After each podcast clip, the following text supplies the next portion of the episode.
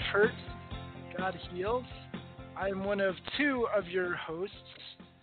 I'm uh, Kurt Flegel, and if you are calling in, we would love to talk to you. So here's the number if you want to call in, interact with us in the show. That's a huge part of it for us. We are going to be discussing our journey. Me and my co host Chris Wolwind are going to be discussing our journey to healing in this show, but we also want to hear your journey. We want to hear what's going on with you. So, first and foremost, it's very important uh, for you to join us in this discussion. So, there's two ways of doing that. You can call in to uh, Blog Talk Radio at 323 580 5755. That's 323 580 5755. Or you can just go to blogtalkradio.com and you can click on the comment section.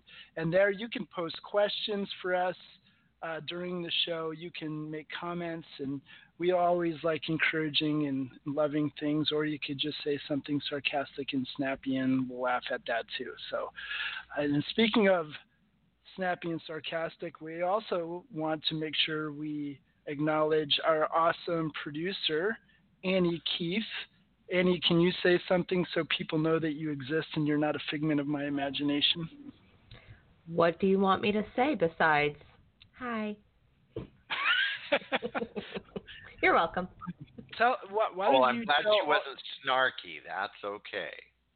It's not. It's okay that she isn't snarky, Chris. Is that what no, you're saying? I'm. It's okay that she didn't have to be snarky this time. So. I don't know if I agree with that. Sometimes um, it just comes natural. I don't know what to tell you guys. Sometimes right. it comes natural. All right, all the time. I was also thinking that if people wanted to connect with us, they could squint really hard and kind of do a psychic thing and let's just see if we pick it up. I don't know. okay. Anyway, so what are we talking about today, Mr. Kurt? What's going on? Well, uh, let, I want to introduce both of you first. Uh, well, I guess I'll give the title first. And uh, our title for today is Postures and Practices, and I'm going to talk more about that in a minute, give you guys a flavor of that. Before we do that, I, I would just love to hear a little tidbit. We, you know, share we've shared last week a little bit about ourselves, and and uh, Annie, I'd love for you to go first, if that's okay. And uh, and I love that look on your face. No one else can see it but me and Chris right now, but I I, I like that that stunned look, the deer in the headlights look. Just share a little bit about yourself. You know where you're from originally, where where you are now, how awesome you are. You know, I'm sure you're afraid to well, talk about that. I'm very afraid to talk about how awesomely amazing I am. I'm just going to throw that out there. Um, I'm Annie Keith. I am originally from Phoenix, Arizona. I moved to uh, the Central Coast in 2016. Um, followed the spirit here, I should say. God brought me here. Um, and I work at Cal Poly full time and loving life. That's great. That was, wow, very succinct. I, I, I appreciate that, Annie. Yeah, mm-hmm. not like Kurt. Sometimes there's only a few words that need to be said. Teach me. Teach me those times. speaking of postures, I'm placing myself at your feet to learn how to be, how to be a man of few words. Good thing I washed my feet. today, right? Yeah, today. Today, nice. Chris, did you wash yes. your feet today, Chris? No, I don't. Did I wash my feet? I wash my feet every day. Is that the truth? That's the truth. I take a shower every day. I don't know what about you guys, but I take a shower I, I every don't. day. I do not. If we're talking hygiene, if we're going to be honest, I do not. So, um, I, I like to do what I call the the uh, thing I call it is homeless chic. I, I like homeless chic. So, Chris, tell us a little bit in a nutshell in less words than Annie used. If this is the challenge, I want you to use less words than Annie used to describe yourself and a little bit of your journey. Go. I'm That a child of. God. That was less words for sure.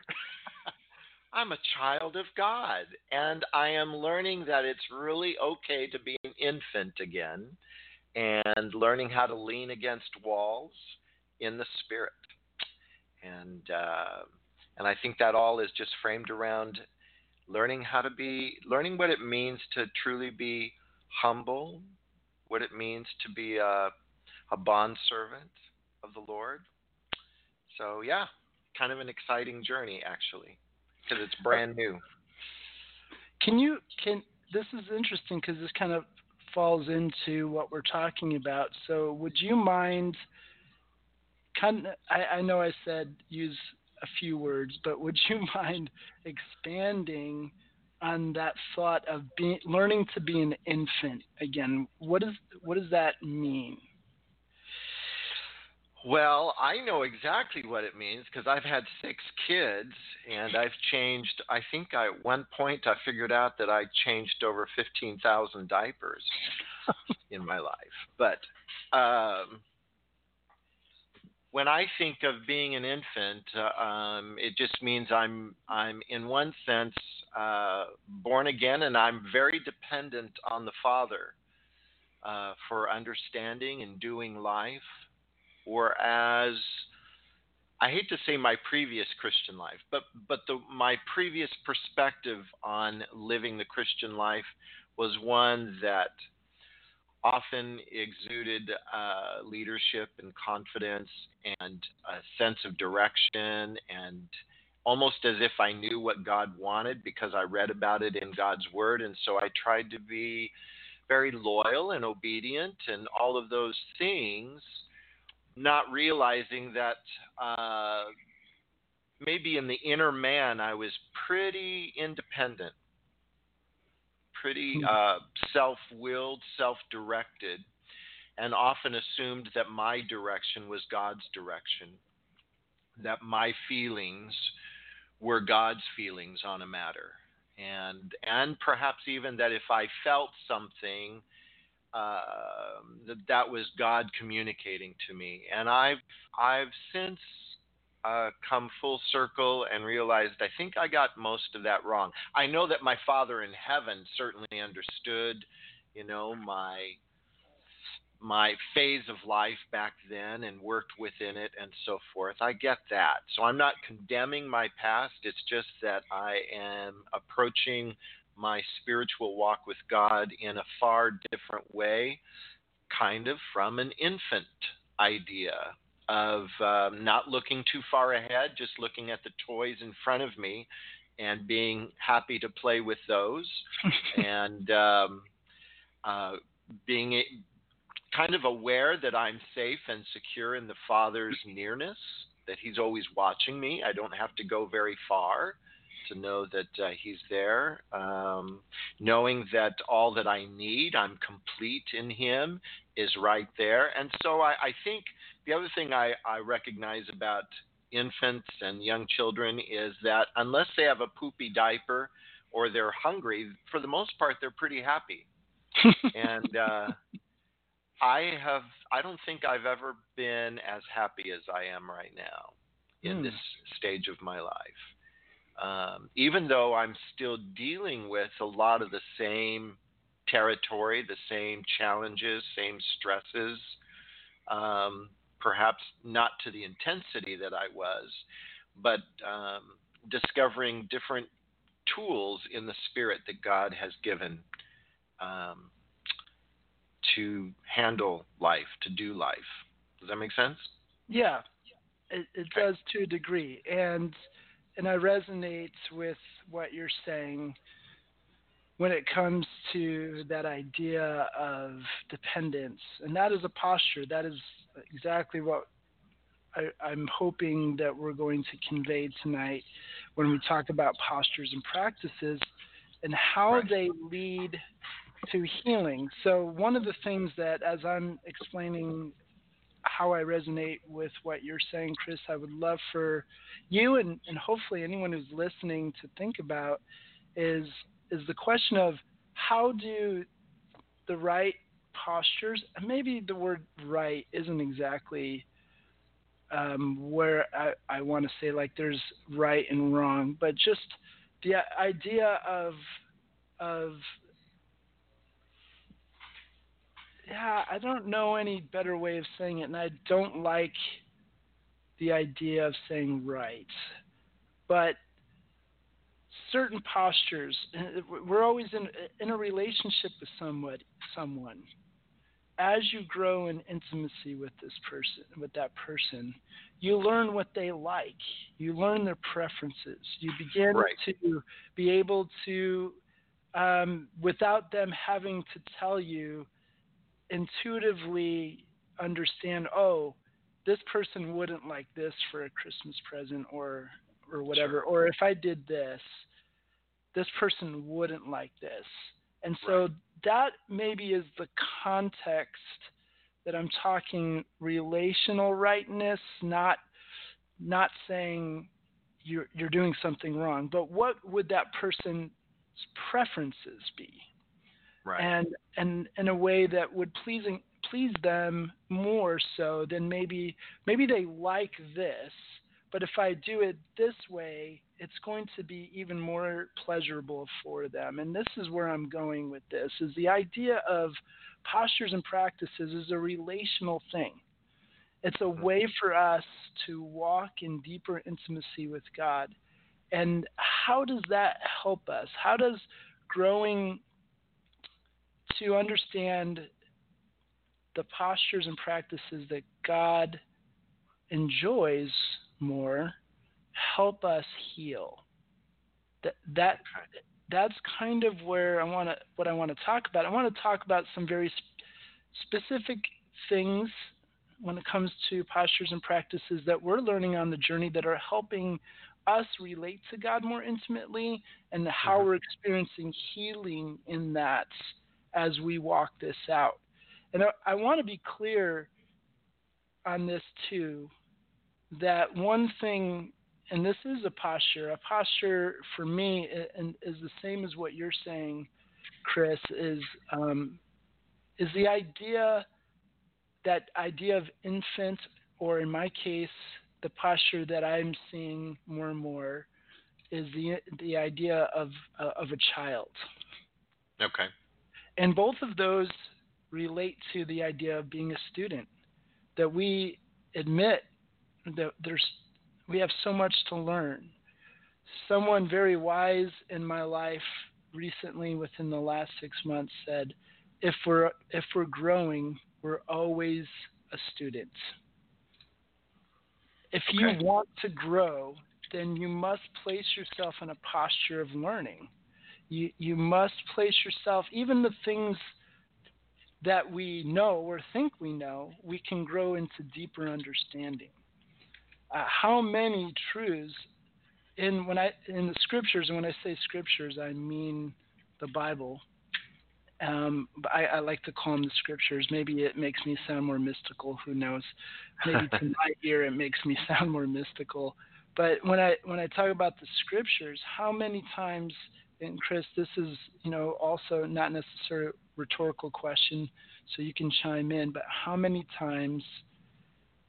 Have I read a passage in Scripture and learned about it and and and connected with it at some level, only to find as I've gone through the years deeper understanding through life experiences, through my journey, through my pain, uh, a deeper, richer, fuller understanding. There's so many more layers to to each passage and finding finding myself in a place where that those certain passages I've known and connected with have a, a richer meaning than they, Okay. they did 10 years ago or 5 years ago or even a year ago. Right. Um, Is that is that true of you as well? Absolutely. It's um, I remember a long time ago, I, I, I was teaching a class, and uh, I don't. I, I had been thinking about how the, how God's word is is living. It's dynamic. It's not static or neutral or dead. But why is it dynamic? Why is it able to breathe life no matter what uh, what uh, part of life we're in or what phase we're in? And uh, the thought occurred to me that it was like an illustration where the Word of God was kind of dangling in the middle of the room, and and all of us are sitting in a circle around it, and we all, if we were to describe it or draw the Word of God, we would all draw it differently. From different uh, angles. From different angles. And so then I thought, well, what if we were to dangle God's promise, one of God's promises, in the middle of the room based on our different angle? How would it look? And, uh, and we kind of did an exercise like that, and everybody had a different perspective on that. And then I realized that I viewed that particular promise differently 10 years ago than I did today. Hmm. And I realized that's how living God's word is. It it never ceases. It it is always producing fruit somewhere in in someone, um, and and I think probably infinitely so. In other words, it actually has the capacity to bring infinite meaning uh, as we as we grow in our walk with God. So yeah, and that's that's such a great picture in my mind as I I look at it is yeah like when you go into to uh, basically maybe a college class I'm thinking of some of the college classes I was in where you're painting something and you're everyone's coming at it from a different perspective, seeing it right. from a different angle as you're surrounding this object in the middle of the table or whatever. And so, even as you say that, Chris, when it comes to this idea of postures and practices, starting with postures, when Jesus talks about, as recorded in the account of his life that Matthew records, in chapter five of that, Matthew uh, talks or writes down Jesus' words that he says, "Blessed are the poor in spirit, mm. for theirs is the kingdom of heaven or kingdom of God." And in that context, for me, the deeper, richer idea of of poor, being poor in spirit is a posture. Mm-hmm. It's a posture of what you're saying to be an infant to be yeah. a child is to acknowledge poverty, is to acknowledge that in my own power, I I don't have what I need. I am incomplete in myself. I need, God is the only one, and we talk about God uh, being perfect, which is yeah. another word for complete. And we all, in some ways, feel our inadequacy. And the problem with that is that our inadequacy often leads to insecurity. And so we do things out of that sense of inadequacy to prove ourselves adequate. Mm-hmm. But the mm-hmm. reality is, we were made from the beginning. From the beginning, I just went a little. I just went a little uh, Appalachian you there. went Southern or something, yeah. from the beginning, we were made incomplete, inadequate. Yeah. Go back to Genesis chapters 1 through 3 that describe the beginning of all things. And man, there was a tree called the tree of life put in the garden for man to eat from. And this, whether, whatever you look at that, you know, as an actual thing, which I do believe it was, there's also symbolism to that. Sure. And the symbolism is this tree is an acknowledgement that life is not found in me apart from outside of me. I have to find it. Right. I am incomplete. And it's only when man eats from the other tree, the knowledge of good, uh, the tree of the knowledge of good and evil, do, does our awareness of our in, inadequacy and incompleteness lead to insecurity. And so take the picture of Jesus says, this is the greatest among you, and he puts a child in their midst. the child doesn't have insecurity over their sense of inadequacy. There is a posture of poverty of a spirit that a kid acknowledges that he needs right. his parents. And this is the for me the posture that is helping me heal from a lot of wounds, especially from my childhood, where I didn't feel safe. I mm-hmm. didn't feel secure in my family growing up after a certain point. And um, and this going back to now to understand how how safe I am, how poor I am and safe I am at the same time. That because I have a father, because my identity is now not in who I was to my family of origin, but it is to who I am, my identity of who I am to my Father in heaven that goes beyond my family of origin, that has an origin before that. They were the vessels to bring me into the world, but the Father, God the Father, is the originator. Mm-hmm. And in that place, in that relationship as His child, His beloved child, I am incomplete, but I am safe to come to Him in my poverty and experience his completeness. And right. in that posture, there is so much healing because as the picture in my mind is the posture I place myself in is to see myself as this little child with this chubby little kid hand, you know, still the baby fat on there, sliding my hand into my father's hand. Mm-hmm. And when I feel inadequate and I feel insecurity and anxiety over that because I don't know what the heck I'm doing, right? And I don't know what I'm doing right now in this show. I'm only doing this because I really believe God called me to do this.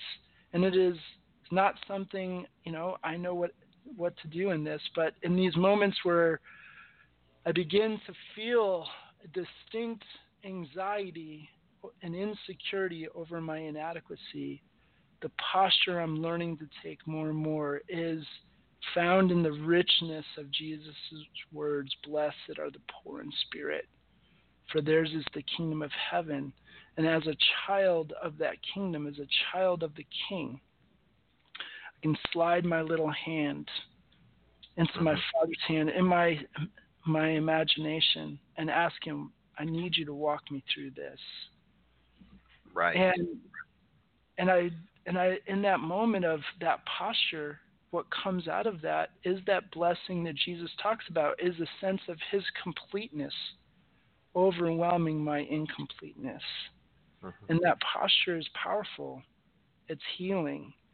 I find the opposite true. When I have to take it on my shoulders, when I have to take control, when that becomes my posture, that I have to figure it out, those words really stick with me now. When somebody says, "Oh, I have to figure it out," that to me is a posture of placing all of what is actually God's domain on my shoulders, back on my shoulders, and that weight will crush me. I don't have those are burdens He's never asked me to carry. There are things that are outside of my domain that are always going to be outside of my uh, out of my pay grade. If I start worrying about the future, I'm so poor. I do not have the past anymore. I do not have the future. All I have is the gift of right now, which is why it's called the present. It is a present to me. And the minute I start worrying about what's outside of my domain, if I start worrying about the past and what I've done, or I start worrying about the future and making decisions trying to figure out what the results are going to be. I have now stepped outside of my out of my pay grade. I have now gone into what is really God's domain, and I'm trying to take control of that. And that's where anxiety and worry come in. I'm learning in that posture of being a child to recognize when anxiety comes into me and go, wait, stop. Why am I anxious right now? And the posture of being a child helps me recognize when I'm not walking in that. Right, right. Do you remember uh, last week um, we talked about how your family of origin was different than mine. Yes. And yours created uh, an, this sense of inadequacy, and my family of origin created confidence and uh, a sense of capacity that I could do anything I put my mind to, my heart to. And as you were talking about uh, the Garden of Eden, uh, what came to my mind, you said something very interesting. You said, you know, that. Um, well, thank you for that. I want to be that's, interesting. That's uh, um, not only uh, uh, you talked not only about the inadequacy that is within us already because of our dependence on the tree of life. You know, the ex- we have an external need, so we were already made that way. But then when you when Adam and Eve took the fruit, they became aware of their inadequacy. And um, I thought, what's interesting to me, at least from my perspective or from from my frame of reference, is that what also took place was not only inadequacy, but the lie, the temptation was that I don't need God, that um, I can take care of my own needs. I can take care of my own inadequacy, um, and I don't. I don't need to be dependent on God, and um, and so to take that, you know, the idea of being poor in spirit. Um, from my family of origin and development was um, the need to the need to empty myself from my independence, from my sense of adequacy that mm. I had. Uh, toward a direction of humility. And, and what's interesting is that whether you're coming from your direction or my direction, when we filter our experiences through Scripture, we both end up at the same finish line. Yes. Isn't that interesting? We, uh, it, it doesn't really matter what perspective you are dealing with. When, when God is dealing with us and when He's done with us, we all still end up in the in uh, hopefully the completed image of Christ. You know, being formed into His image, regardless of whether we came into life feeling confident and conquering the world or inadequate and unable. You know. Yeah. So, there's a beautiful picture of that when we see Moses, who was the leader of of Israel, leading them out of slavery in Egypt, when that call comes to him, he had he has lived 40 years in the desert after after a period of time where he was a prince in Egypt and knew that he was called to be a leader of his people and tried to do it himself. Right. He, and and it went m- miserably terribly bad for him, and, and in fact ended up in murder, him committing murder. And here, 40 years um, being out in the wilderness, having a wilderness experience where he was the only people he was, or the only things he was leading were sheep for mm-hmm. 40 years. And then he has this experience where this burning bush happens, and he he sees, he experiences a, a moment where he knows he's in the presence of God, and God tells him, Take off your sandals because you're on holy ground.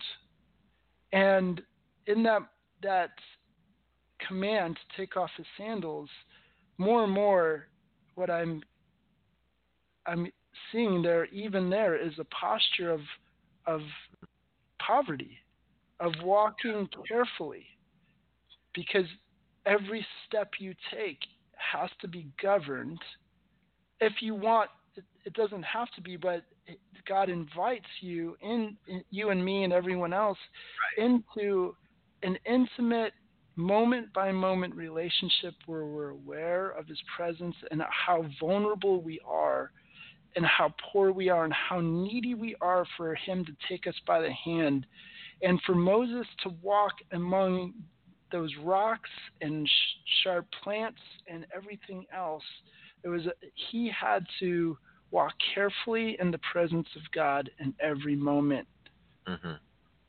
It was Yeah. the same thing. It was it was coming to like you said, the scripture gives it brings us both to this place from whatever direction we come in. Yeah, yeah, and it's not just a um, a Sunday only experience, um, or when I'm with the church community experience. Um, this is something uh, that can be, if we're willing, uh, God is offering um, for every step of every day to be informed by Him and by the counsel of His will. Um, and and it's just, um, I think, a little sad that so many believers, because of our culture and our church culture, particularly in America, and I would imagine in Europe and and even in parts of Africa where where the modern church exists, that there sometimes is a culture that that only an experience with God can happen in a community experience Hmm. um, and not in an alone on a mountain top experience. It doesn't even have to be a mountaintop; it could be a valley experience. Um, you know, that was, I think, the the the challenge for, say, someone like David is that you know David certainly experienced tremendous highs with the Lord and seeing fantastic victories um, with God's power and God's people. But the valleys, God met him in the valley of failure. God met him Yeah. in the valley of shame and and despair and uh, and those are places that sometimes the church community can't do on a Sunday morning. The church community can't do at a Bible study. Sometimes, maybe so, but learning how to be with God, uh, that burning bush, you know, by myself, and letting God be there uh, as a father and me as an infant or a child. I don't have to have my life together for God to be there with me. God is there with me. It I just have to be able to flip on that switch or to to become aware and be willing to become aware Right. of his presence. You know? and that and posture and that's the posture part. And it also what you're talking about outside of church community that we're going to talk about in a moment is where the practices come in things we can do to help they're not they're not they're integrated. Postures and practices feed off of each other. And we're going to talk about that but first i'm sure we're uh, annie probably wants to give us some uh, some announcements and commercials, or at least from her lips, if we don't have any recorded, because I keep forgetting to ask if we have those recorded. Um, I actually did not see them, so I'm gonna go with it coming out of my mouth. So, with that being said, everybody, we would love for you to join us on Sundays at 5 p.m. Pacific time for the Road to Recovery and Pillars of Franchising on Thursdays. I believe that's also at 5 p.m. or maybe it's at 7 p.m. I should probably look into that. So we we, we have that one too. That's every Yeah. week as well, and we're obviously on on Tuesdays at 7 p.m. So feel free to join in anytime, and we'd like to thank Linked Local Network for letting us be a part of their show. So does that mean then if we are at seven Pacific Standard, that means people in like Colorado and Arizona and that we're actually on at eight and then people in Alabama and Wisconsin and places we're on at nine, and then somewhere out in the Atlantic we're on at ten. Is that what that means? Sure. I am gonna go with I'm from Arizona and we didn't have daylight savings time, so this time thing really confuses me. Yeah, yeah. Arizona time is the right time. Right. And in Hawaii, we are on at it would be four o'clock in the afternoon. How about Mm. that? I like that. Yeah. Right at drive time, right? Traffic. And listen to us in the car on the way home. Beauty. So, Annie, do we have anybody? Has anyone? Do we see anyone in um, the comment section? Has anyone dropped in and said hi? Do we have any questions? Um, no comments or chats yet. Um, we do have a couple of people listening, but Okay. we'll see if they have any comments, and I'll get back to you on that. All right, just to, to reiterate on that, w- you you can call in to ask a question at 323-580-5755 or you can go on to the blogtalkradio.com website which most likely is where you're listening to us and you can click on the comment section there. And we would love to hear your thoughts. We would love for you to pop a question, even if you don't feel like you, you want to be necessarily on the air, um, you know, through the phone. You can throw a, a question there. We would love to hear your thoughts on those things. And there is a live chat on there that I'm chatting with people on if they want to talk to us.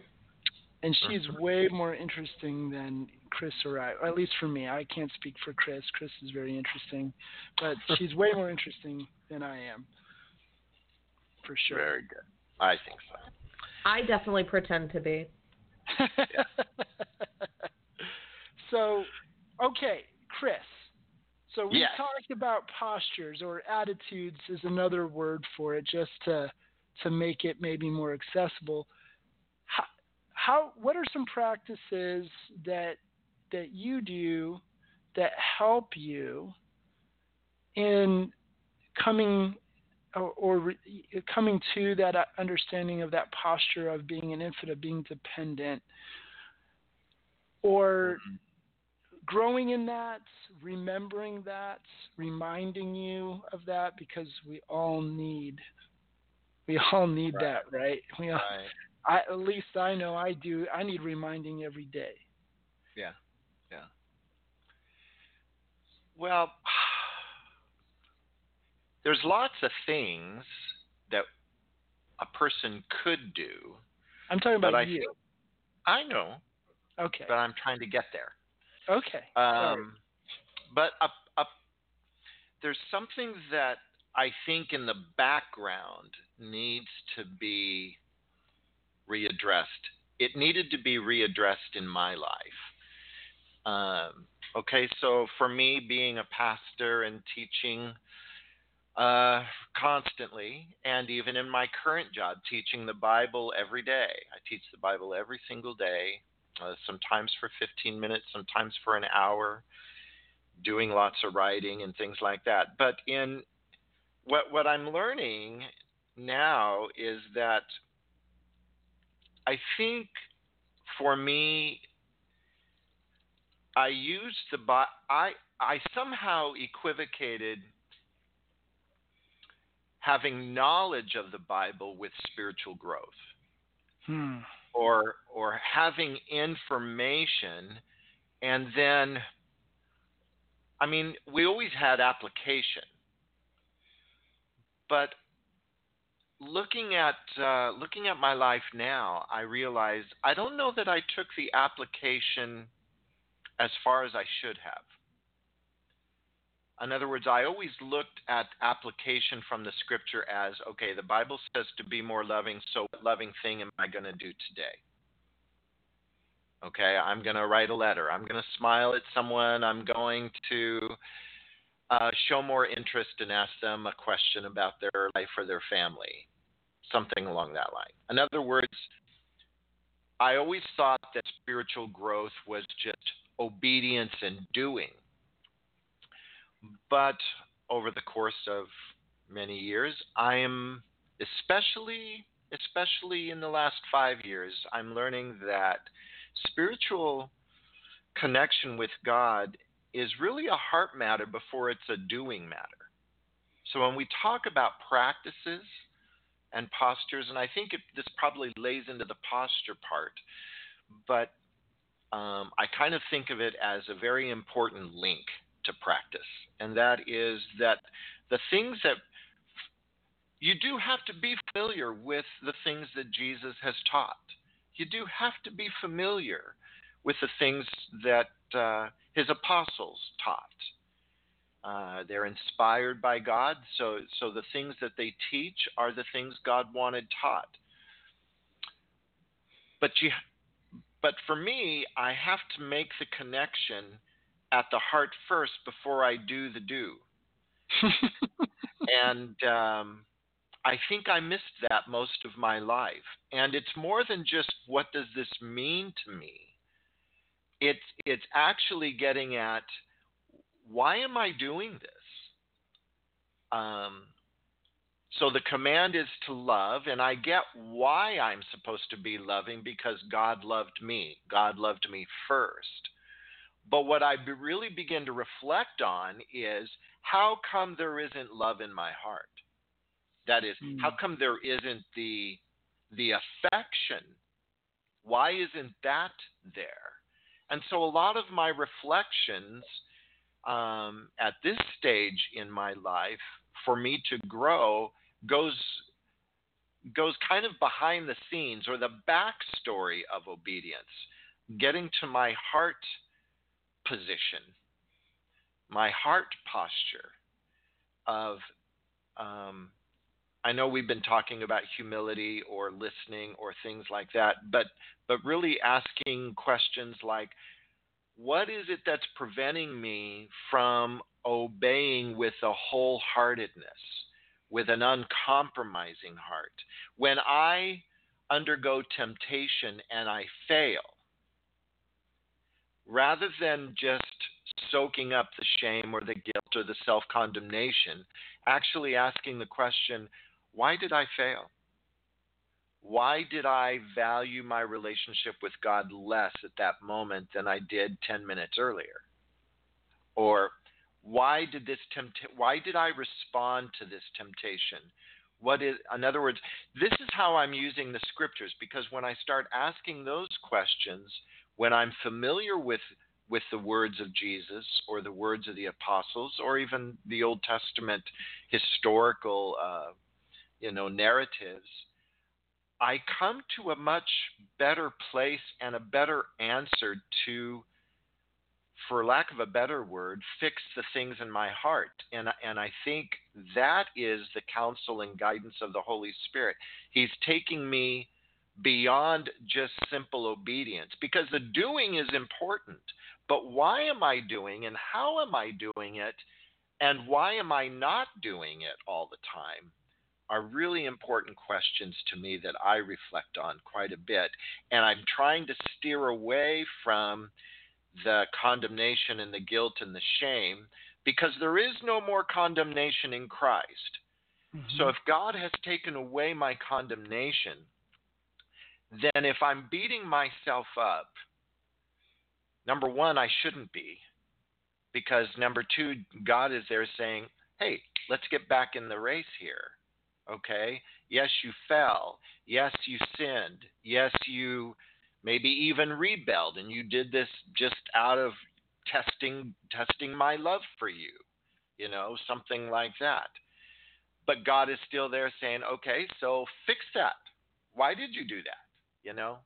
I, I know I'm just spouting things, but but uh, those are the things that that ricochet in my mind all the time and and I appreciate those. In fact, what it brings me back to is even the questions that you're asking in your mind. I would go a step a step.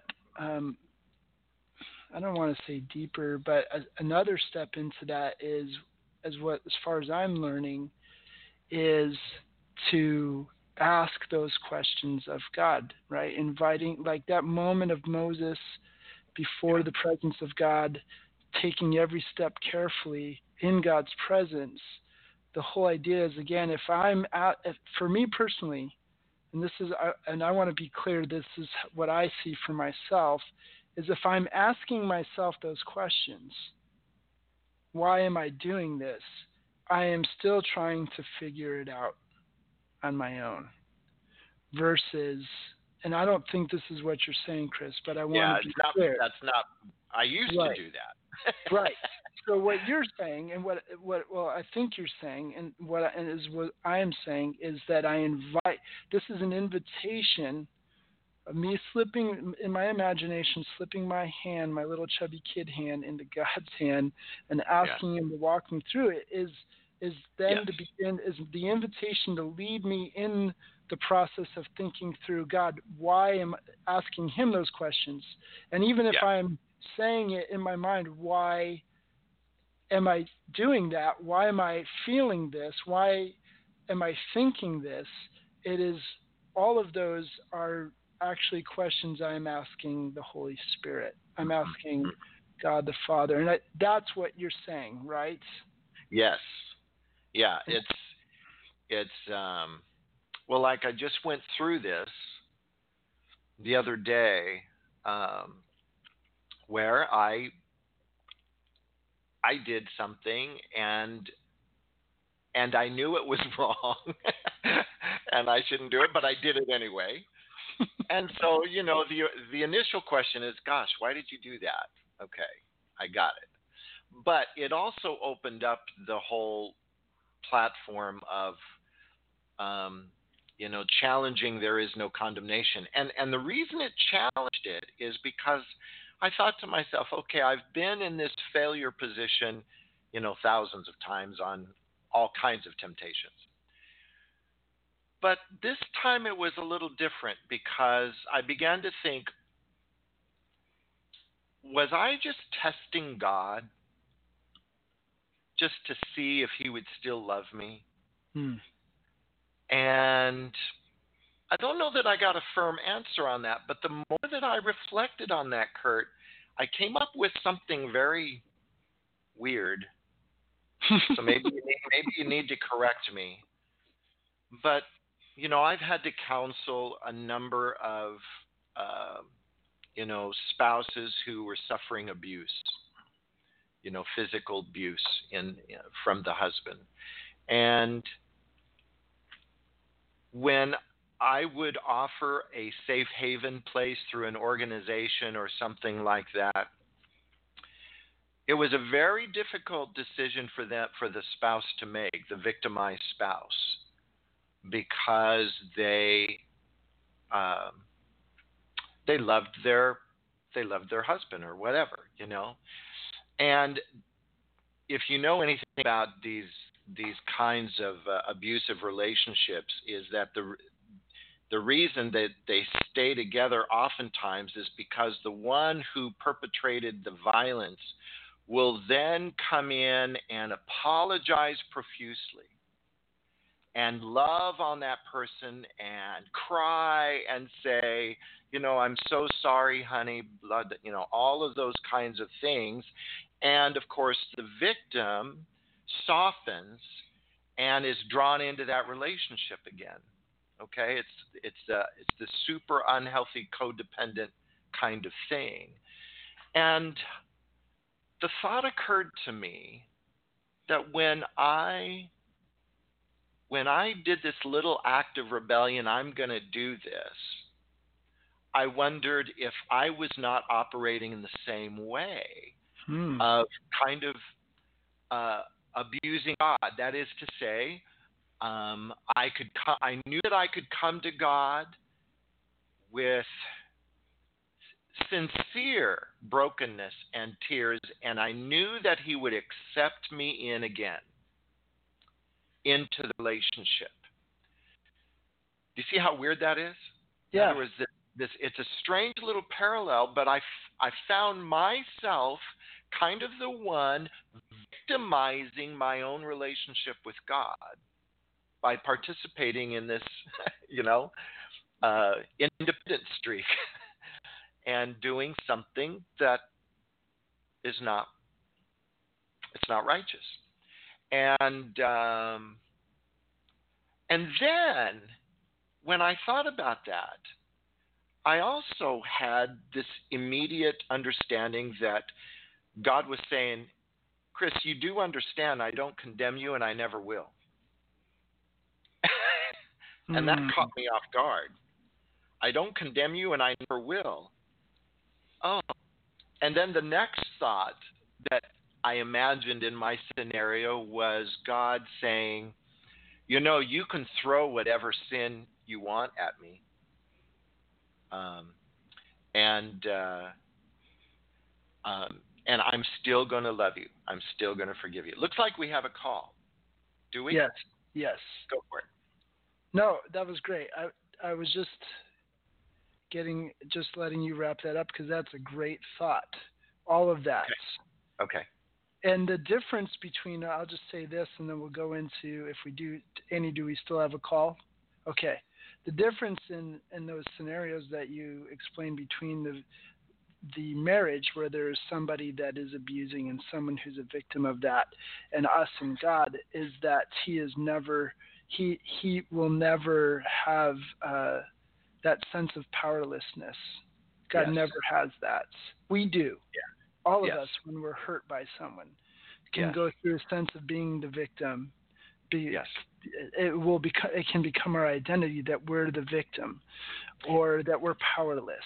And God it never did- has that. God what never it did that. for me is is that when I when I felt like God was saying, no matter what you do, Chris, uh, I'm not going to condemn you. You know what my response was in that moment was, well, then what the heck am I doing? In other words, why am I doing this? Right. if there's not if I know that I'm never going to be condemned, well then Chris just put away the bad behavior. Yeah. Just put it away. Don't you have no need to do it again. You know, it's kind of like the little boy who's always testing the limits of mom and dad's authority, you know. They draw a line and then I put my foot over and I I tap across the line. Well, if I know that my parents are never going to condemn me, well, then that takes all the fun out of it. There's there's no there's no reason to rebel.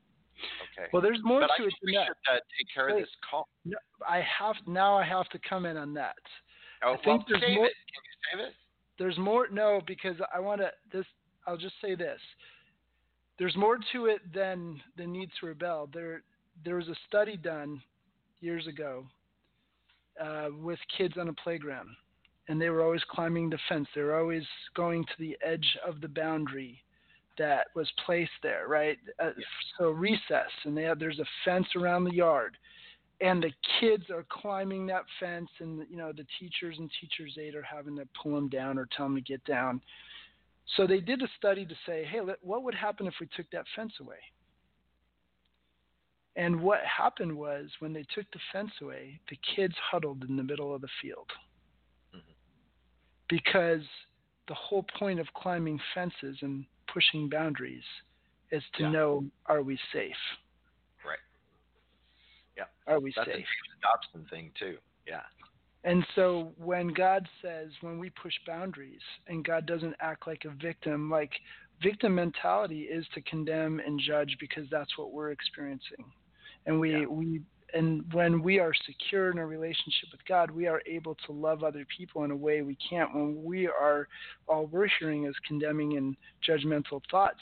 And so when people push boundaries and we are secure in our relationship with God and we are hearing how much we love are loved, we are able to express that and allow them to feel safe.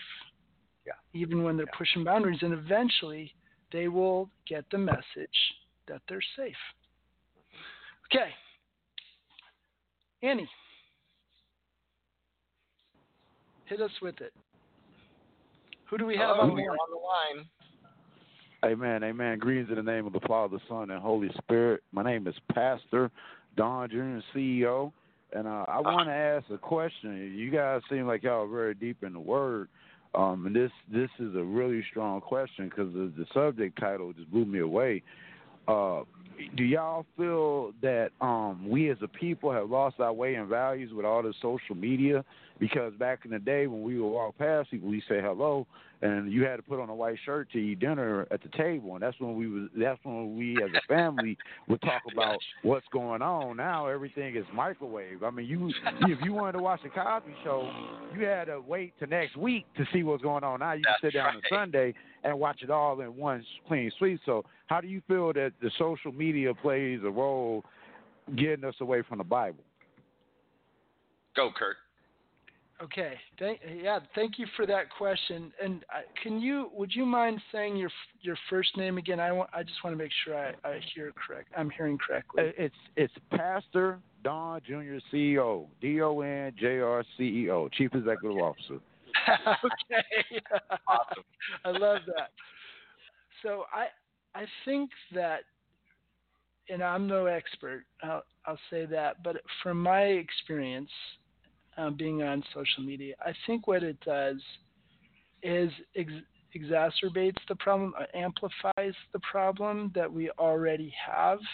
And that, in, in one aspect, and there's multiple aspects to this, but one aspect I'll say is again, we go back to this idea where Jesus talked about, you know, out, out of the, the, the over, you know, the mouth speaks out of the overflow of the heart, right?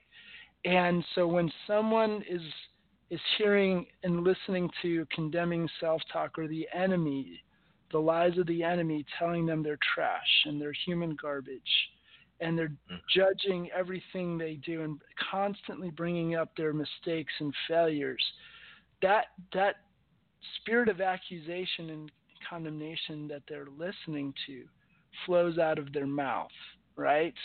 And and when we are so connected now online, it is so much easier to let that spill out in a place where I'm not face to face with you. And so the bullying, the cyberbullying, and the ability to criti- criticize other people is ramped up. Like you talked about, you know, you had to say hello, you had to be at the table, you had to be across from a person. It's much harder for most of us to mm-hmm.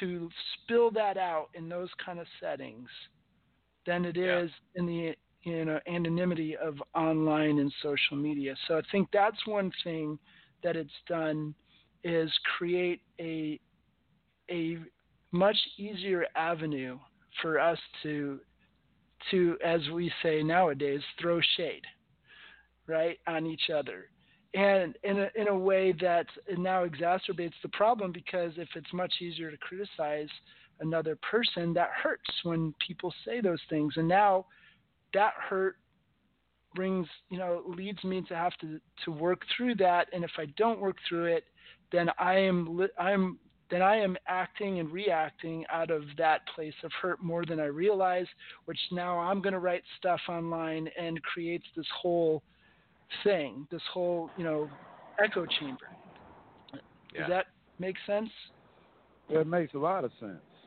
It makes Yeah. a whole lot of sense. And I, So, I got one Don- more question.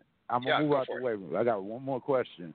Now Go I'm running for president in 2024, and because I lived in 40 out of 50 states, and I preached for the last 14 years. I was saved when I was 10, but I never knew that becoming a Christian was going to be as hard as it is. And the more that I knocked on doors, going across the world to meet everybody, uh, I've, I've got into more of a universal church feel. But how do you feel about the different denominations and the different faiths splitting us up? I, I feel personally like the Tower of Babel, we all had one dialect, and God it sounded for us not to be on the same page.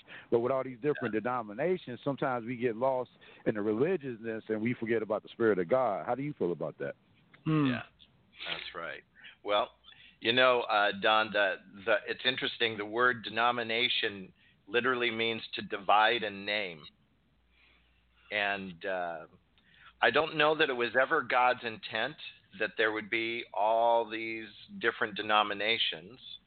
But on the other hand, just to counterbalance that, you know, probably in 100% of the cases, the reason that there are so many divisions is because at some point in every church community, there's been false teaching or heresy, or uh, the enemy gets gets involved with some of the believers and and creates a division, and it can lead to uh, people compromising the truth, the the truth of, of God's word, compromising uh, what what is God's essential revelation of Himself, and over a period of time, people then have to say, you know what, this is getting away from God. This is getting away from God's word. So they divide and they get back to the Bible. They get back to the original teaching. And so that's that's a significant uh, reason why there are so many denominations. And uh, I, unfortunately, as a pastor, I've had to uh, be a part of or see at least two church splits. Um, but those, you know, I would have to say that one of those church splits was over uh, stupidity, idiotness. Okay, it was personality conflict. Um, it was people not getting along. Uh, but on the other hand, the split was over something that was actually leading people away from uh, from the truth, and and in my mind, that that was something that needed to needed to happen.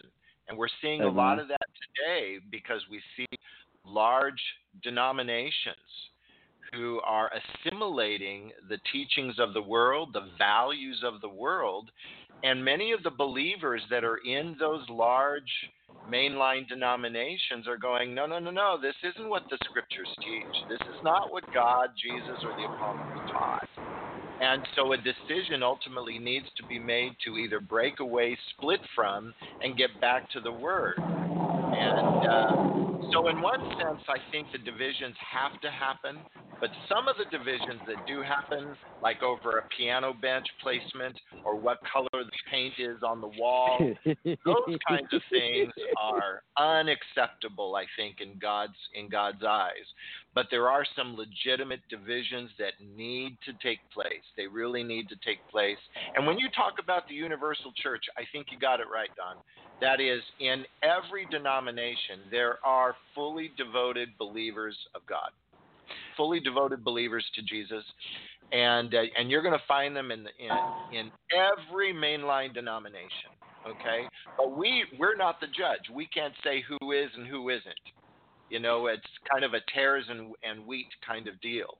So our job is really to uh, to be about uh, be about the faith and love others. Okay, teach what the scriptures teach the best that we can. So, anyway, now, brother, I'm glad you called. I, I, wanted to say one thing on that, and maybe a, a little bit of a different perspective, um, is that I think another thing, even with the different denominations, would also be that we as people are very unique in our personalities and there there are groups of people that take on a a culture because they share a similar view and personality of things and God is very complex in in who he is. And all of us as humans reflect some aspect of God's complexity. We all all of us our personalities our our, our bents our views of things our our preferences our enjoyments our likes and dislikes all have an an aspect of reflecting God like the sun ref, the moon reflects the sun, right? And so if people as individuals are unique and diverse, then couldn't there be an aspect of different church communities and even different denominations that reflect different aspects of those individuals that they are drawn into a certain way of worship. Uh, uh, that say like I my sister loves going to the Catholic Church because the worship there is quiet and still. And she is a person who's always on the go. Her mind is always moving. And when she comes into an aspect of worship, she wants stillness and quiet versus going to a church like many that I've been where the music is loud and pounding. That does not help her enter into God's presence. So, what, and there, and not to say there isn't differences in what the Catholic Church would view uh, as truths than I would view. I'm not saying that, but there is an aspect of that even in our disagreements, there's that idea of in the essentials unity, right? And then the non-essentials, help me, Chris. Love. Liberty. Or liberty, and, and in all and things in all love. things love. And Yeah. so, yeah, I would say there are dis- definitely disagreements in different things, but the the important thing is unity and love. And if they have the foundational foundational things right, whatever denomination that is, then even if we disagree on things, can we unify, unified even in our divisions, right? And Yeah. perfect example, I think, is I'm part of a pastor prayer group of different guys in different churches that get together here where I am and pray together monthly. We put aside all of our differences and we come before the feet of the Father as children, as brothers and sisters, and we pray together in His presence. And I have never in my life seen a unified universal church in all of the denominations that pray together like I've seen here. It is an incredibly powerful experience. Yeah.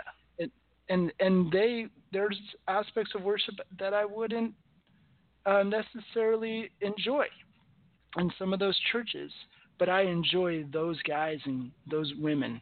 I enjoy praying with them. I enjoy being with them, and I have I've seen the love of God in them in some of my darkest moments. So, anyway, I hope that helps with that question. Annie, did we have somebody else? Okay, okay. Um, so, Chris, I want to go back.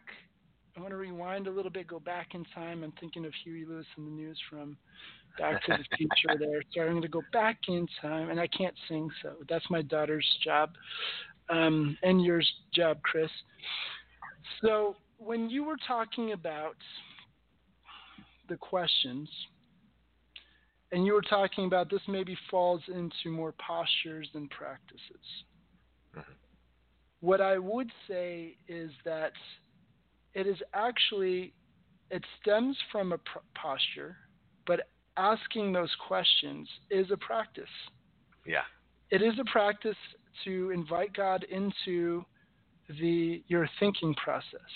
And that I would say in in practices maybe that was helping me think through this a little bit as you were talking that there is a difference between proactive practices and reactive practices. hmm And the the proactive practices help us to remember God and invite Him into the, those kind of moments when those those reactive practices are needed. Like what you were sharing was a reactive practice of realizing something Yes. is going on in me in this moment, and I need to bring God into it. Ask Him the questions.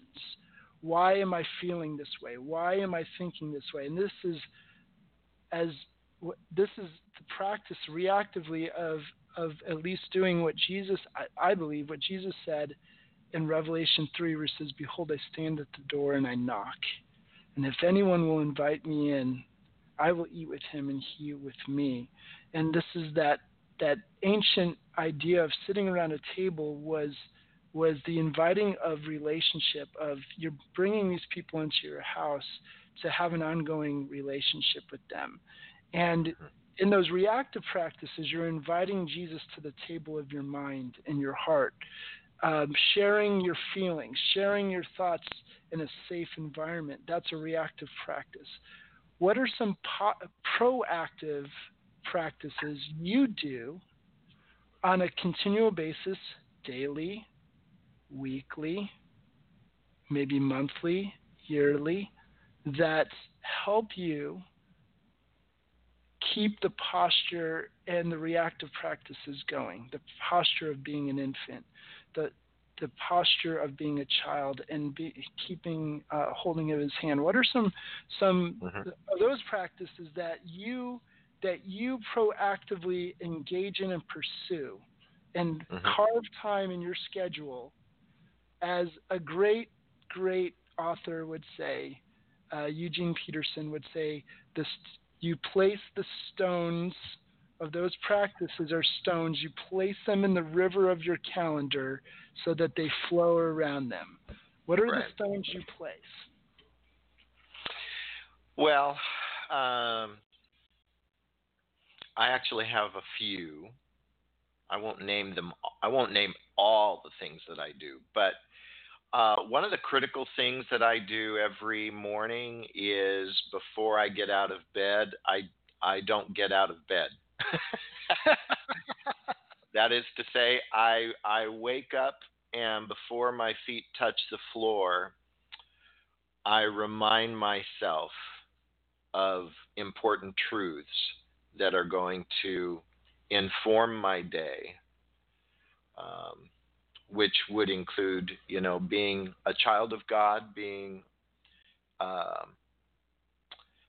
a bond servant.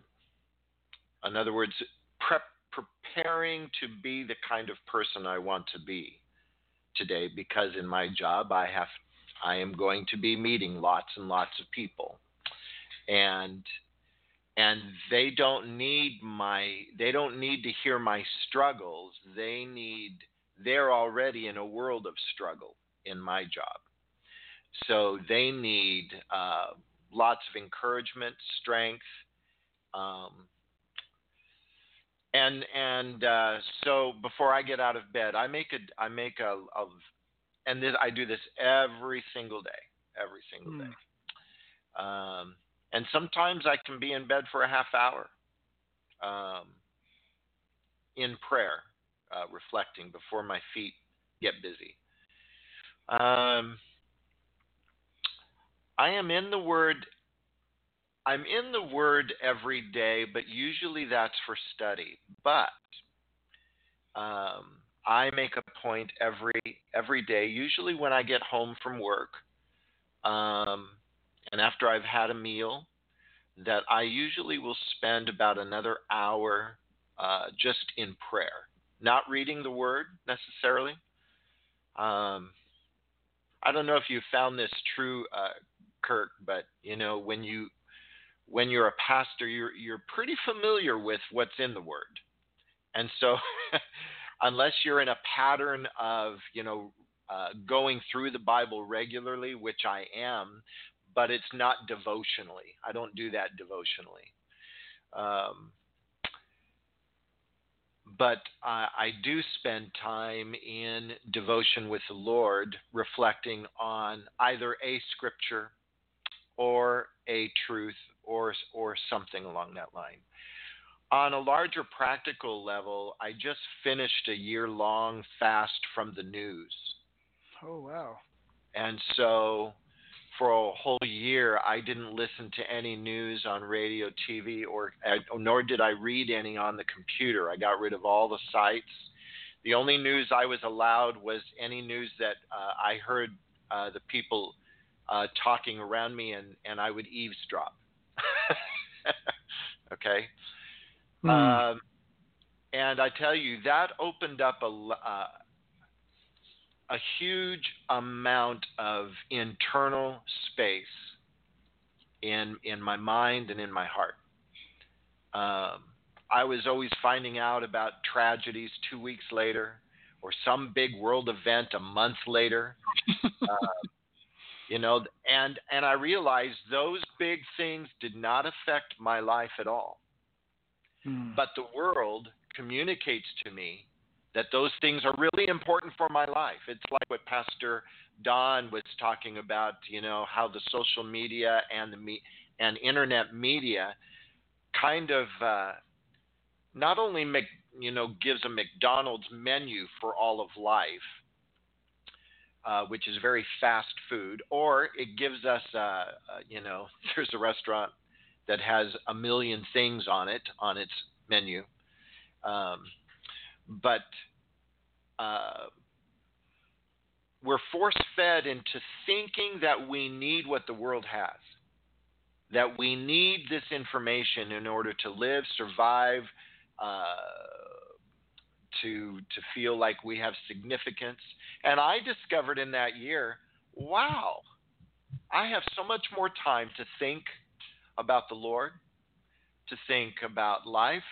Uh, I actually had a lot more space internally to begin some um, uh, outreach, personal outreaches to people that I was uh, getting involved in. That I don't know that I would have had the emotional wherewithal to do had I still been caught up in all the politics and all the trauma that's out there in the world. Hmm. So, anyway, that's that's my approach. I I was I was going to ask you wanted to make sure I I was hearing correctly when you talked about two different things and I'm going to leave this with you to think about an answer while we go to Annie here for any for a commercial break and uh, let her give us again the people that uh, we want to be supporting. But first, before we do that, you mentioned studying the Bible and you mentioned reading it devotionally. So the Mhm. question I have is for you, Chris, in, for you personally, what are the differences, if any, in those two things? And um, and then and think about that for a moment, and we'll uh, we'll go to to Annie. Mm-hmm. Go. So you're trying to tell me that I need to be prepared with the times this time and find them before I go ahead with this? because I forgot to look that up last time. Oh, I found we're good, guys. We're good. We're good. We got this. So we have the road to recovery on Sundays at 5 p.m. Pacific Standard Time. The Pillars of Franchising on Thursdays at 4 Central Time. Oh, that's going to confuse me. I don't know what time that is Pacific Time. I found the time, guys. That's all I got for you. And then That's good enough. we are here on Tuesdays at 7 p.m. because we're here. We also want to thank Linked Local Network as well as, wait for it, Elevate Church in San Hmm. Luis Obispo. And we also want to thank Atascadero Chris is, thank you. Atascadero Christian Community Assisted Living and Yeah. Memory Care. And, and before we go off this time, that was something that we definitely need to talk about a little bit before we get off the air. Just invite people if they're going to be in the area. We'll get to that. Um, what, I love the way you do commercials, Annie. We're either a team on crack or a crack team. I don't know which one it is, but this is fun. I'm here to have fun. I don't know what to tell you. I'm crocheting as you guys talk. I'm not gonna lie. I noticed that. Yeah. Okay. I have to make presents for babies. It's not my fault people have babies. Okay. It's not, wait, hold on. It's not your fault people are having babies. Yeah. That's that's a true statement, I I think. Because I- if it was your fault, Notice it takes time for Kurt to process that. well, I want to make sure I'm understanding things clearly because I am a little child with my hand in God's hand, asking Him to walk me through things. And as a Your little chubby child, hand. My chubby hand, and as a little child, it takes time to walk through things. I only my mental capacity are little feet, little child feet. I'm walking as fast as I can go. So Always here to help. I think it's really funny that the person who's confused by um, different time zones is the one giving the times. we planned this so well. hey, I'm good at certain things, all right? I'm good at certain things. you're good at an incredible amount of things all at the same time, and and I am not. I'm definitely not taking away your your like tech master. You're the tech master. If I if you weren't in my life, I wouldn't know how to do Photoshop. My, phone and computers wouldn't be set up properly. Our church, our church online stuff and media stuff wouldn't be right. So you, you are a master at all of that, and uh, and much much more. And you employ my daughter, and so I'm very happy about all those things. you know, you're making my head a little bit big right now, so I may need to go deflate it a little. Okay, well you don't have to get through any doorways at the moment. That is a good point. Very good Mm. point. Chris, arr. the question. Do you Yes. remember the question? I do. Well, So the- uh, Question was, what was the difference? Just to make sure everyone's on the same page. yeah, Uh, yeah. Well, a lot of people don't necessarily understand unless they're always teaching the Bible that, um, um, you know, there there are different ways to teach. Uh, some people teach information, and some people teach people. And um, I don't I don't like teaching information. I do like teaching people, which means that I'm trying to translate the Bible, not from Greek to English, but from English to their heart. Hmm. And um, so, in some sense, that is devotional. That is, I'm trying to. It, we used to say that we're making the scriptures relevant. Well, that's a nice American idea. But when we're talking about devotion, the way I think about translating the scriptures from English to the heart is actually that it would produce an intimate, closer relationship between the father and the children.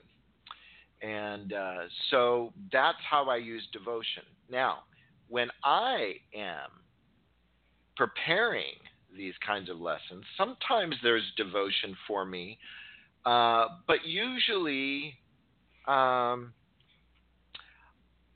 I am leading people where I've already been. So at least I try to. Um, but I try not to lead people to places where I have not been with the Lord. Yes. okay. That's what I do privately. That's what I need to work out on my knees or in tears or uh, on thousands of miles of walking, whatever it is. It's it, you know, we work these things out in our communications with the Father, and sometimes I use the scriptures, but sometimes I I do not. I'm I'm using what God has given me, uh, information wise, what what I've learned about my relationship with God, and building from there. So devotion has a lot more than just um, you know reading the scriptures. I do read devotionally from time to time. Um, often I am re- I'm referring to the scriptures to clarify my thoughts. Often I am looking for examples for my own life. Like if I'm sensing this or I'm running into this, I'm thinking through all the people I know in the Bible uh, who might have a common experience with me in Hmm. that. It Hmm. might be Esther, it might be Han- Hannah, or it might be it might even be a Hezekiah, you know, or somebody who was doing right but then fell a little bit.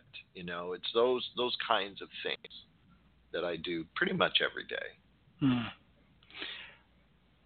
I, for me, when we talk about the daily routine, hmm I I I agree with you on on all like well obviously everything you said that's your personal um, way of of relating and for me the devotional side is I find myself in the season of life I am in, in the maturing process in my relationship with God where I am now.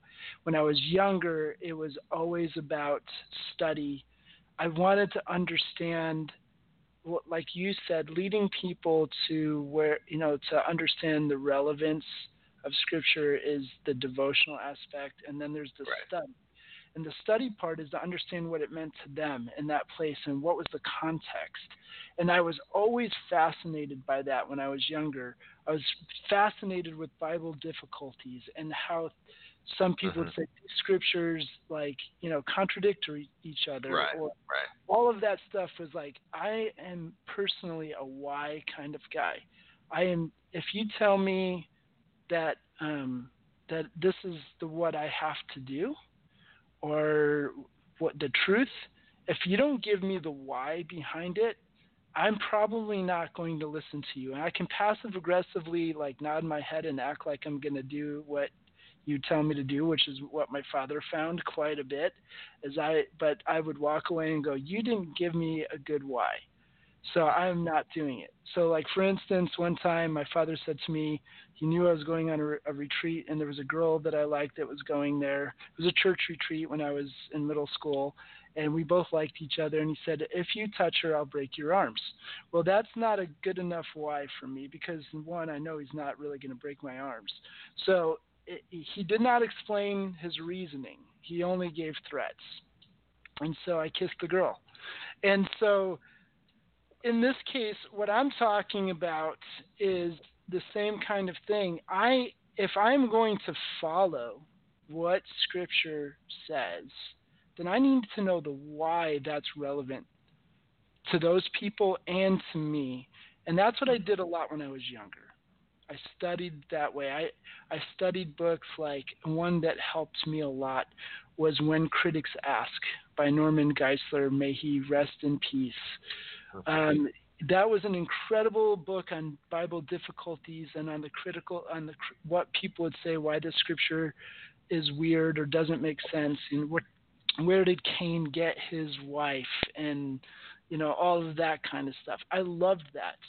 Now, having done that for years on my own, Mhm. I've I, I've come to a place where I'm more interested in in hearing the voice of God, which is what I Right. hear you saying devotionally. yeah. And so for me, my practice is my I do have daily practices. I do have weekly practices, monthly and yearly. And my daily practice is um, is couched in knowing myself. I, I really believe that to be more aware of That's God's important. presence, Yeah. to be more aware of God's presence, it also means more self-aware. Go. I'm a huge Star Wars fan. There's a there's a phrase that comes up a lot with the Jedi. Be mindful. Be mindful of your feelings. Be mindful of. That's really just self-awareness, right? And if so you we have wanna- devotions while you watch Star Wars? Yes, that's uh, Okay. you, I just got you got me right to where I was going. But the the growing self-awareness part for me is understanding how God has wired me. Yeah. To relate to him and it's different from other people. For me, my daily prayer life I has to be walking because I'm a kinesthetic learner. Even now, I'm sitting here, as you can see on video, waving my hands around, tapping things. I was in a meeting today with somebody, and they're like, Are you tapping on the keyboard, taking notes as we talk? I'm like, No, I'm tapping a pen on the desk because when my body is engaged, my mind is engaged. So for me to sit and pray indoors in a chair, I will be asleep in 2.0 seconds. Now, see, that's exactly how I do devotions. I do it with my eyes closed, resting, and and when I wake up in the morning, boy, I feel like I have just had the best devotion ever. asleep in the arms of Jesus. That's right. so for kidding. me, for me, my my my practice, my daily practice revolves around. I, I'm an extrovert, so I get my energy extroversion is not about shy necessarily or outgoing. It is about where you get your energy from. And I get my energy from exterior, from outside of myself, where my wife is an introvert. So she gains her energy from being alone in her thoughts. So so what Annie's doing, like crocheting or be, doing beads or puzzles or or things like that by herself, re-energizes her. She loves people; they just drain her right? And for me, people and being exterior, anything, circumstances, things from outside of myself, they give me energy. So to be outside in the early morning without a lot of people around when it's still dark, I'm outside, but I feel like I'm still alone with God. So I'm I'm out in, in and I'm walking. So my kinesthetic learning and my and my ex, extroverted nature are being fed as I engage with God. And because my extroversion is where I get my energy from, it is also when I include that in my prayer life, it is a passion. It goes from my prayers hitting a ceiling to a mm-hmm. passionate connection with God from where I'm getting my energy from. And that's mm-hmm. a, such an important part of my practice, my proactive practice. Now, as far as the scripture parts, uh, then I come, I, I allow, like, usually I'll, I'll read scripture afterward. Sometimes, um, if I have a dream, I will journal that dream. I'll write it down before I go on on a walk to see, because I, I very much am expectant that if I remember a dream when I wake up, that God is trying to speak to me. So another practice I'll do in the morning before I do anything else. If I have a dream, I sit down at the computer and I write down the dream as a story. Then I write down the the people in the dream and how I feel about them and what I'm thinking about them, including my own self as a character in the dream. And then I will, um, somewhere in that, I, usually a title will just rise up. I won't have to again figure it out. God will give me a, a title. I've been taught to do this, and I'll write it down. Now, sometimes I'll write, I'll get instantly the meaning of the dream as I'm writing all this down. I'll see what this is all about. And the title usually is a filter for what the dream is about. So I'll write that down. Other times, I don't get a title, I don't get the meaning of the dream. So then I go on my prayer walk, and a part of my praying is asking God to give me the title, just to pop it into my head, and give me what He's trying to say to me through the dream. Now, often, so most of the time, I don't read scripture. I don't read anything from the Bible until I get back. And I have uh, our church community is together going through a devotional. To get, uh, it's called Salt and Light. It's by a, an author of who I love named Chris Tiegreen, and I'll read that. Like there's he'll put one scripture and then a, a whole devotional explanation of that scripture, what I do is when I come back is I read the whole scripture. I hold, read the whole chapter rather that it's in. And then I what I do is I pay attention to any phrase, word, or sentence that's really grabbing my attention because I'm really listening. I'm not reading anymore necessarily most of the time for for study. Other, I'm reading to hear God speak to me, and so I'm paying attention to any word or phrase that grabs my attention, and I'll write it down.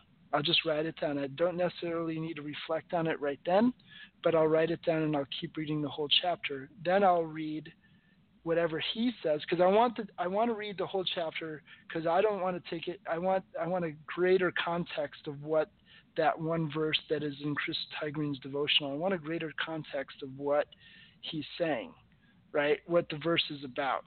And then I'll read his after reading the whole chapter, taking down any thoughts, notes that I, you know, of words that I grab my attention then I will read the devotional and do the same thing. Any paragraph, phrase, um, I will write it down, or I'll highlight it in in the book and then write it down later. And then I begin to sit and ask God into that process of what is He saying to me through through the, words that I put down. I'll just start writing things down. Whatever just comes to mind, I'll just start writing and and letting it flow. It doesn't need to be perfect. I'll just write things down and, and allow that writing process to develop what the thought of what was behind why I, that grabbed my attention. Now, other times, not all the time, I will do a practice that I call scriptural listening prayer, where I will go into reading a chapter or a, a certain story, especially in the four accounts of Jesus' life, and I'll read it three times for for the reason of hearing God directly say something to me. I'll go into it and I'll do this. The first time I read it, I'm looking for that word or phrase. And I, will sit in silence for about 60 seconds before I read the scripture. Then I'll read that passage. Usually, I, I don't want anything bigger than like 25 verses. 15 to 20 is better. I'll read it, that story, and I'll I'll note down the word or phrase that caught my attention. The second time through, I'm looking for what's my personal emotional response to what I'm reading. The second time through reading the same passage, maybe in a different ver- version, a translation, I'll, I'll, I'll pay attention. Again, self awareness and God awareness are intricately connected. I'll pay attention to my personal emotional response to this verse. What, what am I feeling about what I'm reading personally? Not what are the people feeling, what am I feeling based right. on what I'm reading? And then the third time, and then each time I pause for about 60 seconds just to be still and listen to anything God wants to say, which is very important in in prayer is not just talk but listen. You know, spend some time asking God questions. Open-ended questions is great in prayer, and then spend some time listening. So when I walk, there are times of stillness internally where I'm walking physically, but I am listening because I've asked a question, like you said, what is this? Why am I feeling this way? And then I allow space for God to answer that. You know, um, so in this, I, I, I after the, the each time of reading, the when I'm doing scriptural listening prayer, I will I will spend 60 seconds in silence. Then the third time I read through, I am asking God to give me a gift. What is He saying to me? What is He trying to invite me into, or what is He trying to give to me through this scripture? And I'll write that down. And one of the most pivotal moments of my life in the last couple of years was doing that with a couple of other guys. You can do it with other people, and then share what you you know uh, after each round what you got out of it without a lot of explanation. And I was doing it with two college students together, and we were in Matthew six, and the words you know that jumped out at me was when Jesus said your Father in heaven knows you need these things. And the, my emotional response actually was anxiety as I was reading. And I and I didn't know why, but at that moment I felt anxiety. And then the third thing time through it, I was asking for a gift or an invitation from God. And what he gave me was this invitation let me be your father. And I had no idea exactly what that meant so taking that, it sometimes it doesn't it doesn't like you can get a clear word from God, but not know necessarily how it applies. And so from that point, when I get things like that in the dream or in in this kind of practice, then I begin to ask Him daily, what do you, what do you mean by that? Like I need you to make it clear, and I'll keep asking until it becomes clear. And I'm still six months later asking God, what how do I let you be my father?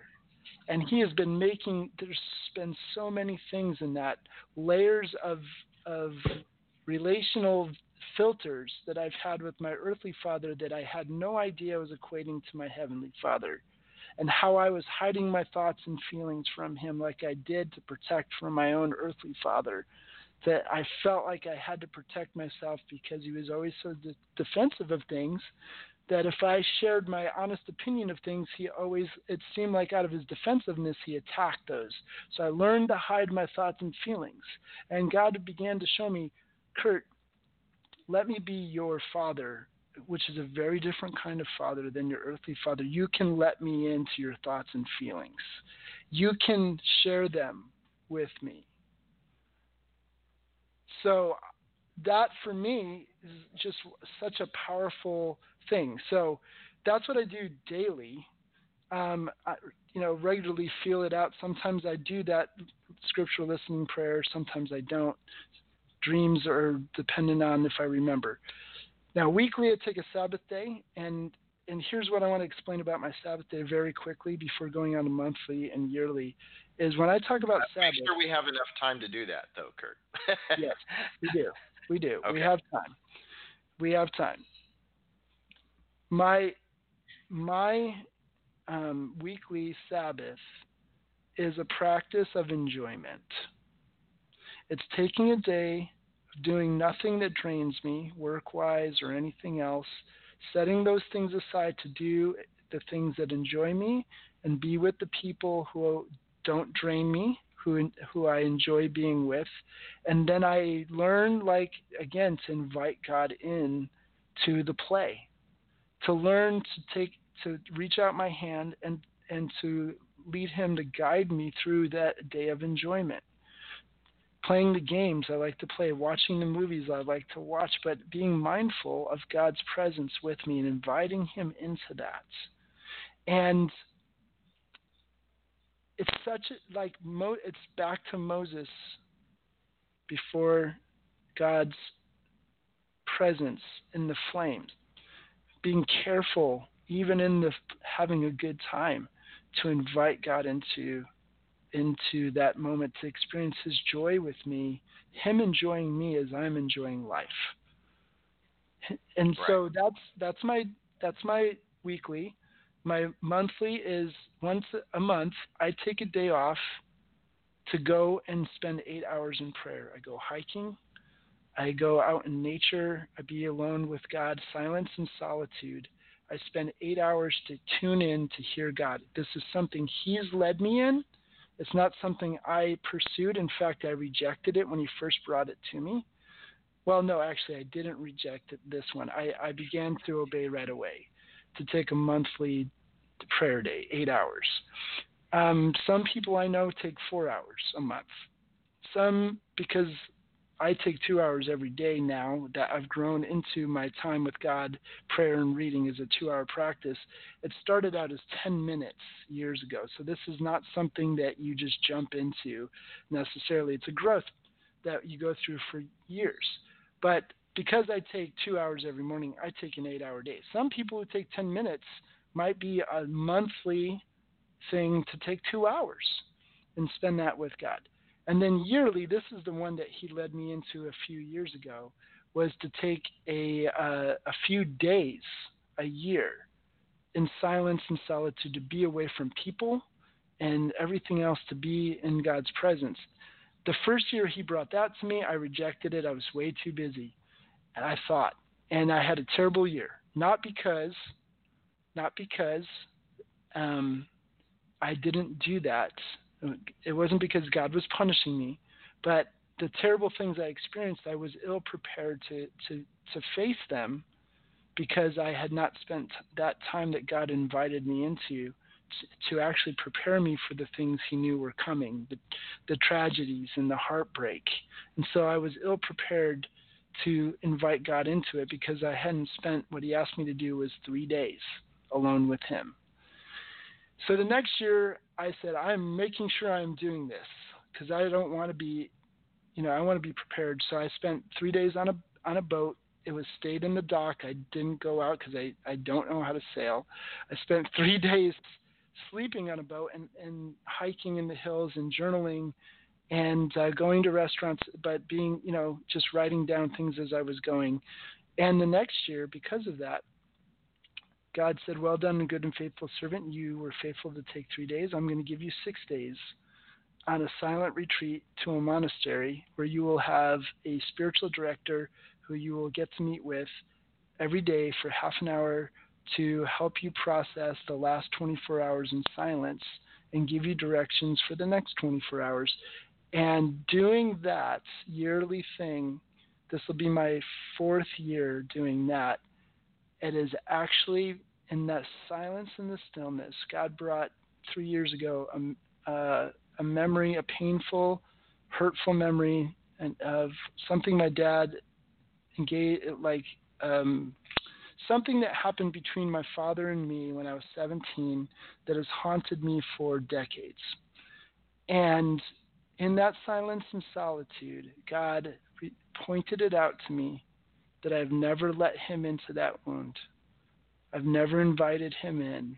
I've tried to figure it out for, at that point, 30 years on my own. And I was running on a hamster wheel, going nowhere.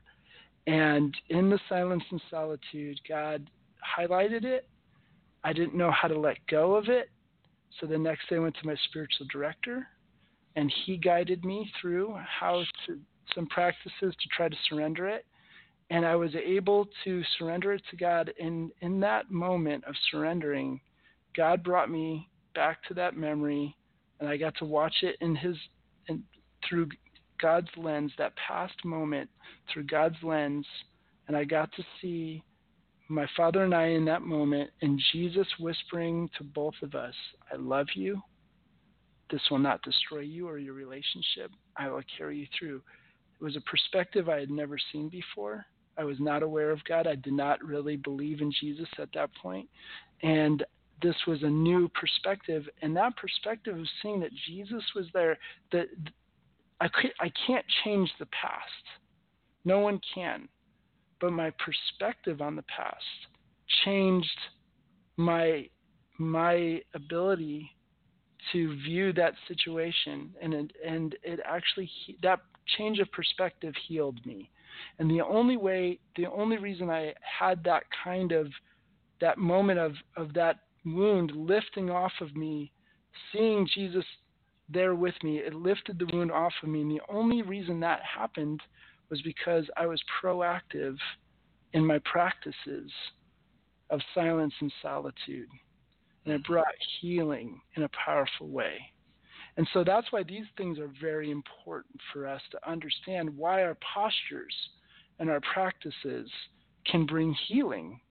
If we're because God is healer and he is always speaking healing love into us and into the ones we love, even the ones we have adversarial relationships with in the past or the present, we can see things from God's perspective when we spend the time to practice these things. It affects our posture and vice versa. Chris, thoughts? Any any any uh, follow-ups or questions or clarifications you think I need to make on anything? No. Um, thank you for sharing your, your life there. Um, the whole life in one quick. um, no, I I don't. Um, I don't have any responses. I always appreciate people sharing their life uh, like you have, and uh, I guess I would only say or just re-say that um, um, for the person who might be new to faith in Christ or um, maybe wanting a deeper relationship, that they don't need to do all these things all mm-hmm. at once. Um, or to try and take on all of these things, and that this is a unique journey of Kurt's. Yes. And uh, and my journey obviously is is far different. And uh, so, my encouragement for new believers or young believers or people struggling to renew or restore their relationship with God, if there's something that registered with them in your story, Kurt, um, then give that a try. But don't feel like there's pressure or spiritual rightness in in having to do all of these things in order to get close to God because God knows exactly who you are and what your needs are. Um, I, and if anything, the first step is just uh, begin talking with God on a daily basis, uh, being aware of His presence. I think that is uh, that's a crucial first few steps for someone. It, it is inviting him in to into your feelings and thoughts and asking him to clarify what's him and what's not him. And in all of those things I've shared, it was God who led me into those steps. As I as I took small steps, he showed me another step. And and sometimes like I said, I struggled with that taking that next step. But God is faithful to keep encouraging us. He doesn't condemn or judge, but he keeps encouraging us to take the next step. He uh, constantly pursues us in that. And I think that's such a good what you shared there, Chris, is such a good perspective on that. Uh, it's one step at a time because we're children and we just need to hold his hand and learn to let him lead us in the next step. We can't figure out the future. We can't plan ahead of, you know, we can plan things, but we we won't know the results of what's coming. That's the, what's going to happen in the future is even if we plan is really in God's hands. And it's important to stay present and mindful in this step, asking him what he wants us to know right now. And I think that's a great open ended question for all of us to just, in our prayer time, is to ask, What do you want me to know right now?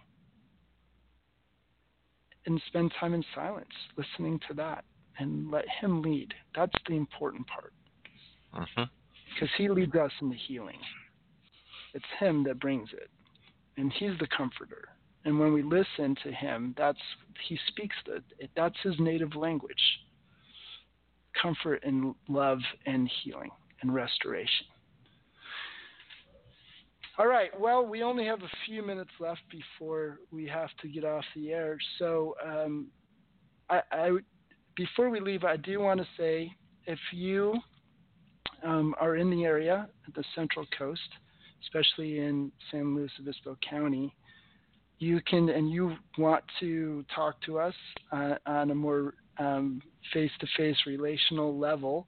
We're around. Chris works at a Atascadero Christian community.